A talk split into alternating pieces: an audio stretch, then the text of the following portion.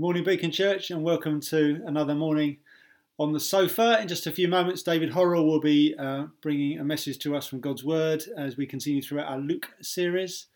Um, but before we uh, hear from him, I just want to pray for us. And with that in mind, um, I know this is starting to feel like Groundhog Day. We get up in another morning, it's like here we go again. Lockdown does set in for the best of us, doesn't it? And I just want to encourage us to fix our eyes on Him, to be encouraged by our wonderful, loving Heavenly Father who is at work nevertheless. And Psalm 118, verse 24 says, This is the day that the Lord has made. It may feel like Groundhog Day, here we go again, but this is the day that the Lord has made. Let us rejoice and be glad in it.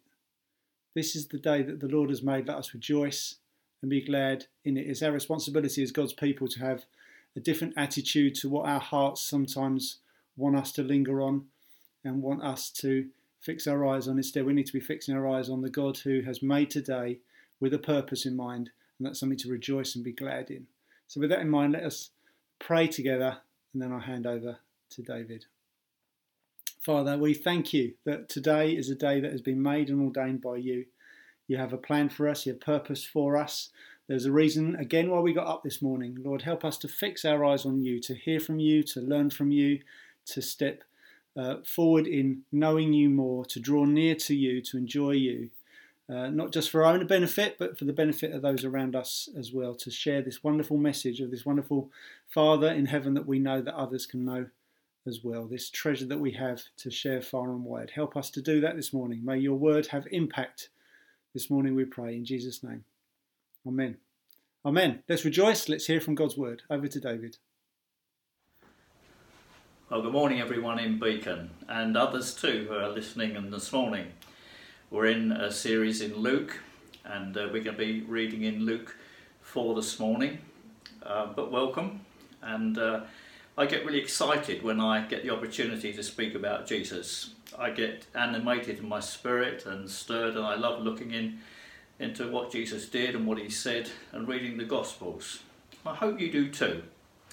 But we're going to be reading from Luke chapter 4, and the verses are 31 to 37. So if you can find them on your iPhone or your tablet or in a Bible if you have it, Luke 4 31 to 37. As Jesus went down to Capernaum, a city of Galilee, and he was teaching them on a Sabbath. And they were astonished at his teaching, for his word possessed authority. And in the synagogue there was a man who had the spirit of an unclean demon. And he cried out with a loud voice, Huh, what have you to do with us, Jesus of Nazareth? Have you come to destroy us? I know who you are, the Holy One of God. But Jesus rebuked him, saying, Be silent, and come out of him. And when the demon had thrown him down in their midst, he came out of him, having done him no harm. And they were all amazed, and said to one another, What is this word? For with authority and power he commands the unclean spirits, and they come out. And reports about him went out into every place in the surrounding region. Well, reports of Jesus have come to England years ago, and we're still looking into his life and understanding what he's trying to say to us. well, this is the fifth week in Luke's Gospel, and uh, I hope we're going to be finding out some vital lessons from the life of Jesus today.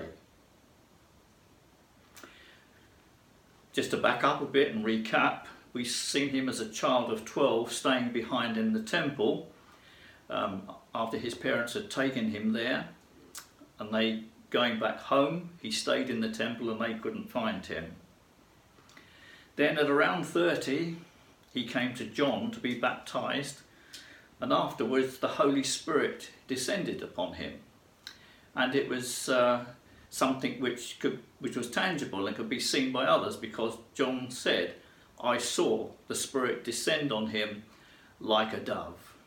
But it's a very real thing, not only for Jesus, but for those watching.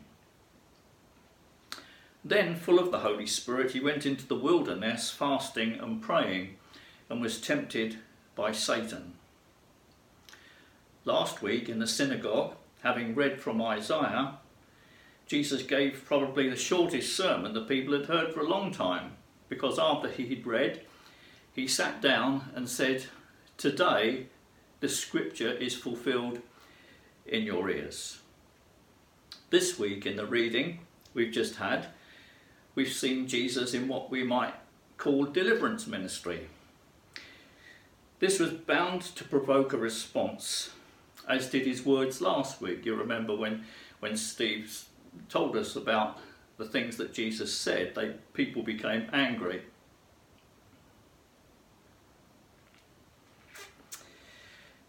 We read, with a word, the demons are evicted from a person's life, giving that person peace and rest.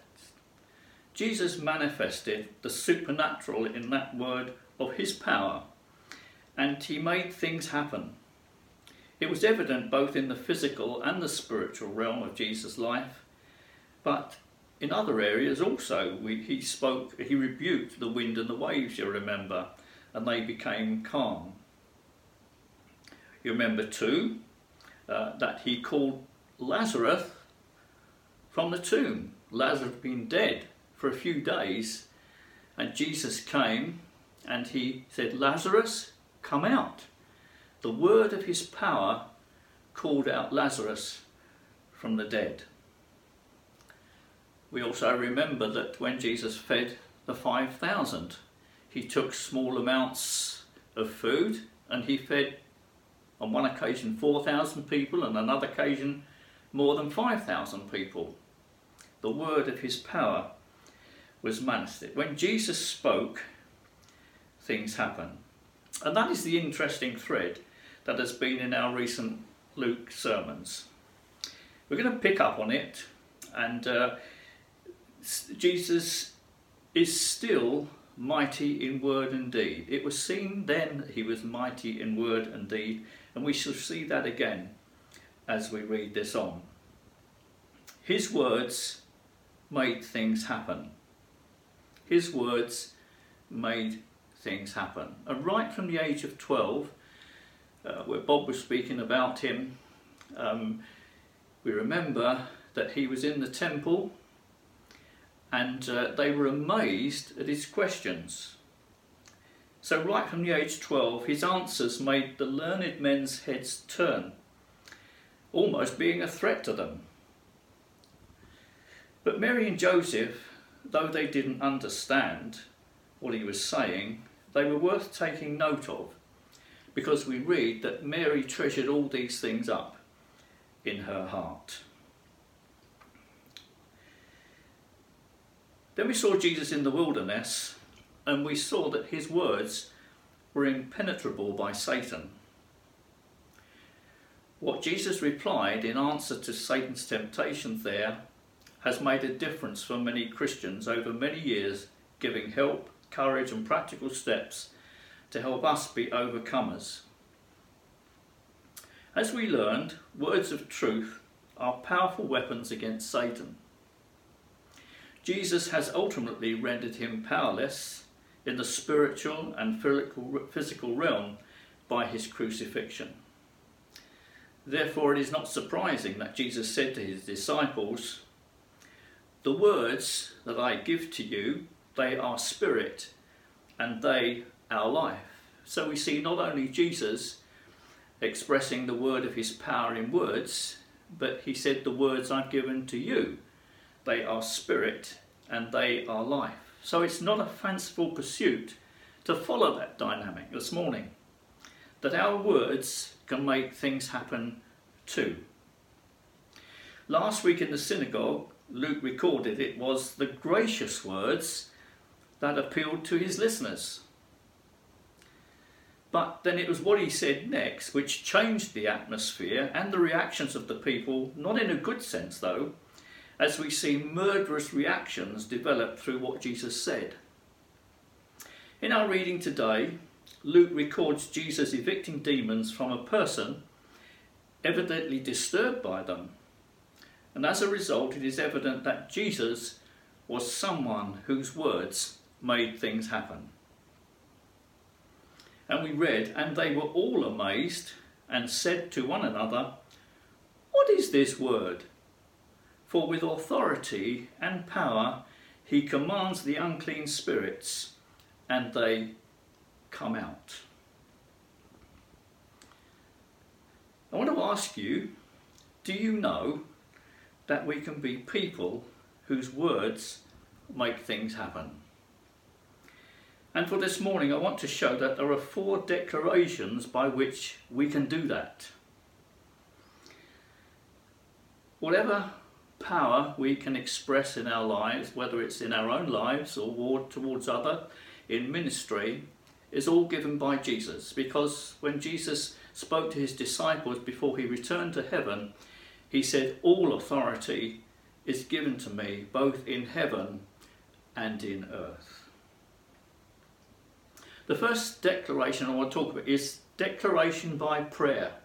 It's the most obvious, isn't it? Our words in prayer. Praying for all sorts of situations to happen, things to change. And just like Jesus taught his disciples, your kingdom come, your will be done on earth as it is in heaven. I wonder what you're praying for at this time.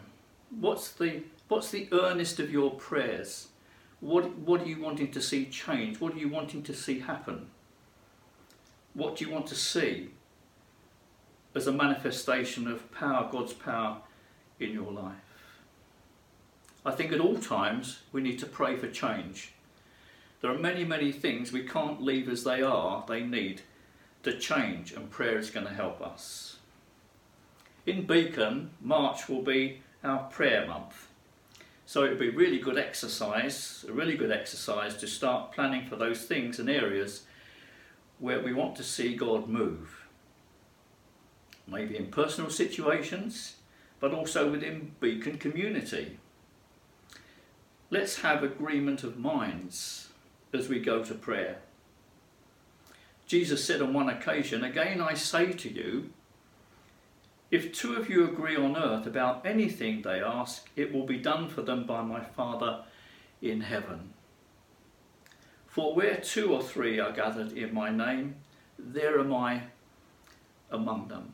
So let's look forward to this time of praying in March as a very special time to see change, to see others brought into the kingdom of God. Prayer is the single and most powerful expression that disciples should personally get acquainted with and be increasingly active in. It is not just a thing for a few of the older people, it's not just a thing for the elders, it's not just a thing for the priest or the prayer group. It is the ordinary Christian's spiritual life blood because prayer changes things. Jesus said on another occasion, If you abide in me, and my words abide in you, ask whatever you wish, and it will be done for you. Now that's quite an awesome verse. And I can't say I've always seen that happen. But the verse is there. Jesus' declaration, his words, his declaration towards us is for him to abide in us and his words to abide in us so that he so that things will happen so that things will change. So we have seen then the declaration by prayer. I want to talk, talk about the declaration of confidence. In john 2 we read the story of a wedding in cana where jesus turned water into wine. And I just want to spend a minute or two in recapping on Jesus' life. There are about 18 years of Jesus' life that we have little or no information about. 18 years, that's quite a long time. When John was baptizing Jesus, he was about 30. It is widely agreed that his legal father Joseph died at some time during this period and Jesus, being the eldest son in a Jewish family, would have been expected to take on the headship role and also the business. He would have provided for the material needs, made the decisions, followed the norms and expectations of a godly family like Sabbath observances, presence in the synagogue, visits to the temple, giving his siblings opportunity to learn the Torah, and daily family directions he would have given. Then, with his mother being a widow, and right up even to the time of his crucifixion, when Jesus was on the cross, he made provisions for her future care. As he said to her from the cross, John, who was standing by her, he looked at John and said, John, he's your son now. And then he looked to John and said to him, he, she's your mother now. And so Jesus, there hanging on the cross, was taking that responsibility for her future care. Those words that Jesus spoke from the cross made things happen. The point being in this story of these 18 years were very much lived in domestic life of a not so well off Jewish family of which he had charge. Now, because of the lack of details, we make assumptions to a greater or lesser degree. But if we fast forward to the wedding where the wine had run out, and Mary tells Jesus about it, that's as good as praying, isn't it? There's a problem, and she tells Jesus about it. That's as good as praying. Do we do that?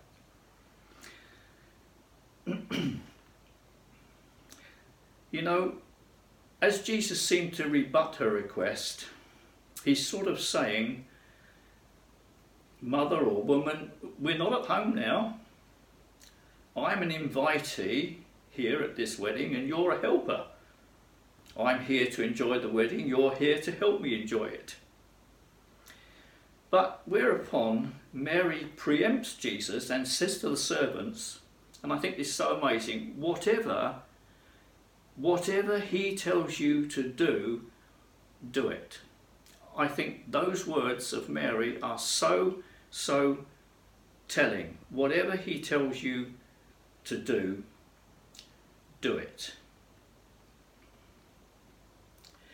It is confidence, you know, when you have no idea if or what Jesus may be planning to do. If this is Mary's testimony from the experience of Jesus within the family, the authority that he's shown and what he's done within the family has inspired confidence in her to be also his authority for others too.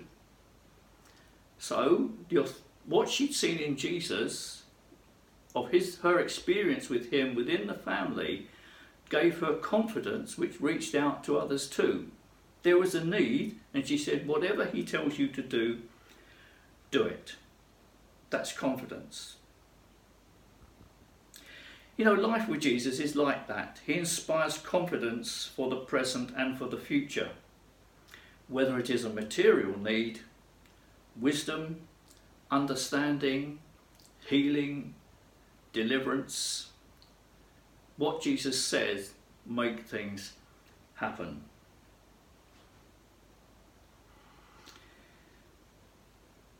Number three, the other declaration that we can make is the declaration of forgiveness.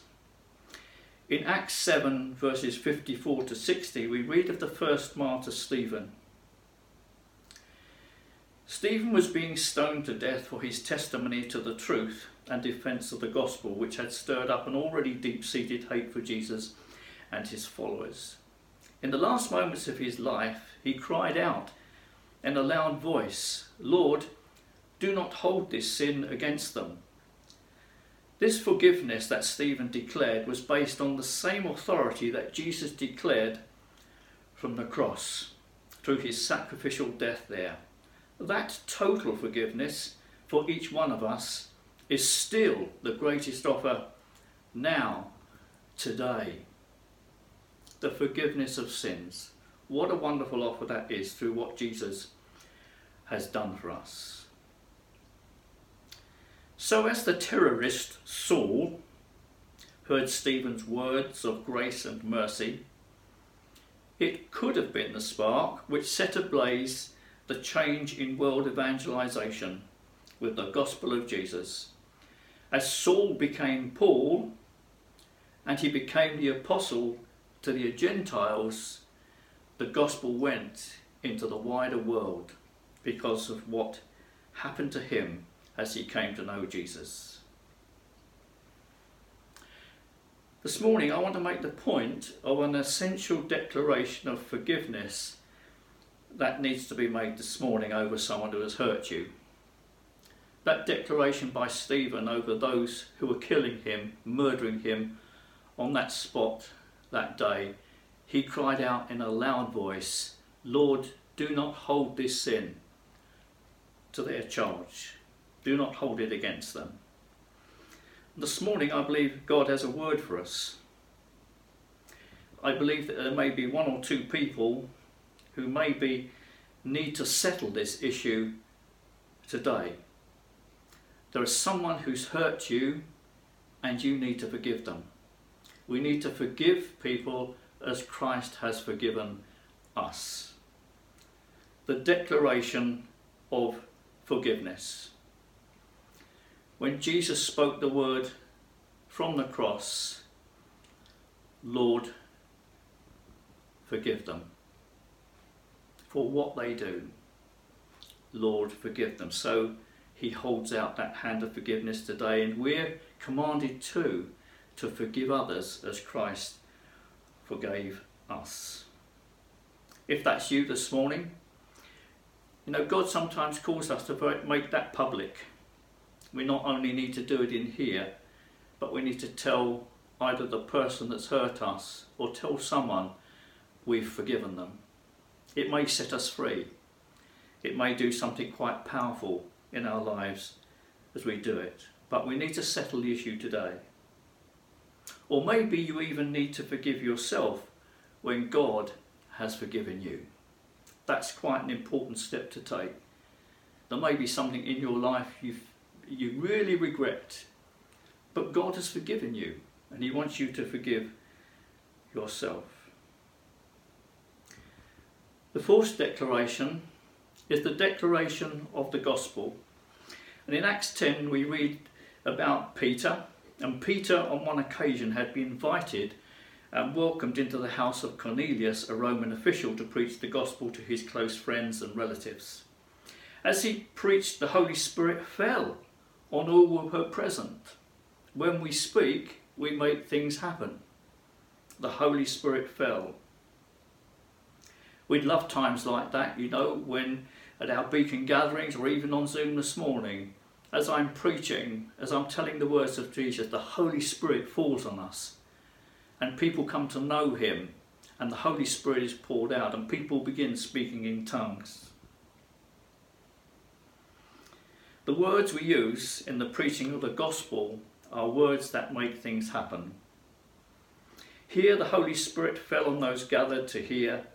Many believed, were baptized, and they spoke in tongues. You know, there's a great wealth of kingdom and gospel opportunity available to the church if we were to pursue the gifts of the Holy Spirit. Like in our reading today, where what was the cause of spiritual harm was driven out by Jesus. I'm becoming increasingly interested in being able to be in situations where we can speak a word of deliverance over someone. I'm trying to find out as much as I can about it and to pursue that. Not there yet, but I'm very interested in it. But you know, in Mark 16, verse 15, it records the departing words of Jesus before returning to heaven and giving them authority. He said, Go into all the world and proclaim the gospel to the whole creation. Whoever believes and is baptized will be saved, but whoever does not believe will be condemned.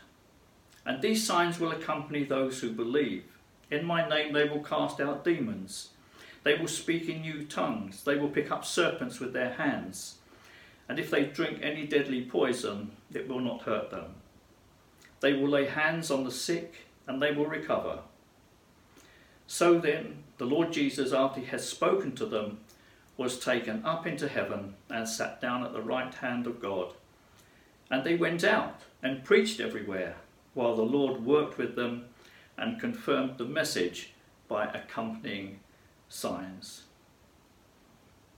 Preaching Jesus is our delight and responsibility, that others might understand and come to know him and grow into him as intentional disciples. So, as I land this, let's pray that we see signs following the preaching of the word and ask ourselves how can I change situations with my words? Prayer, encouragement, wisdom, positive expressions, and to inspire confidence in others. That's a great thing to do. And may God help us to be people who, when we speak, things happen. Let's pray. Father, we thank you so much for your goodness to us. Thank you for your promises. And we just ask now, Father, in your will, in your purposes, let your Holy Spirit fall on us this morning to make big changes, to make small changes, to help our words mean something, whether they're by prayer, preaching, inspiring confidence, and just saying those things you want us to say. May you help us. Give us, Father, by your Holy Spirit, more power in what we say and what we do. In Jesus' name we pray. Amen. Thank you, David. Uh, yes, indeed, as God's people, it is our utter privilege to declare truth, to declare forgiveness, to declare freedom, just like our Jesus, to bring change by Holy Spirit and to have confidence that is found in Him.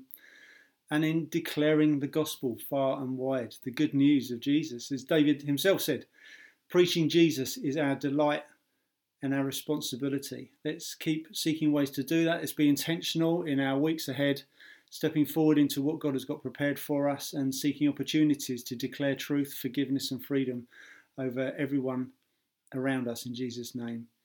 Uh, if you don't know Jesus like we do, please do get in touch. We'd love to talk to you more. Uh, he is the living God who made you, who gave you breath, who loves you, and wants you to know Him fully. And He has made that possible. That gap between holy God and lowly man, He has made that possible through the cross. If you want to know any more about that, please do get in touch. There's an email coming up just in, in just a moment. We would love to speak with you, love to pray with you, and one day we'd love to meet with you. Uh, look after yourselves, all of you. Uh, there are songs attached to the video on our Vimeo page, and in the Zoom, we're going to um, be worshipping together through song as well. Let's make the most of it. This is the day the Lord has made, so let's rejoice and be glad in it. Have a great week.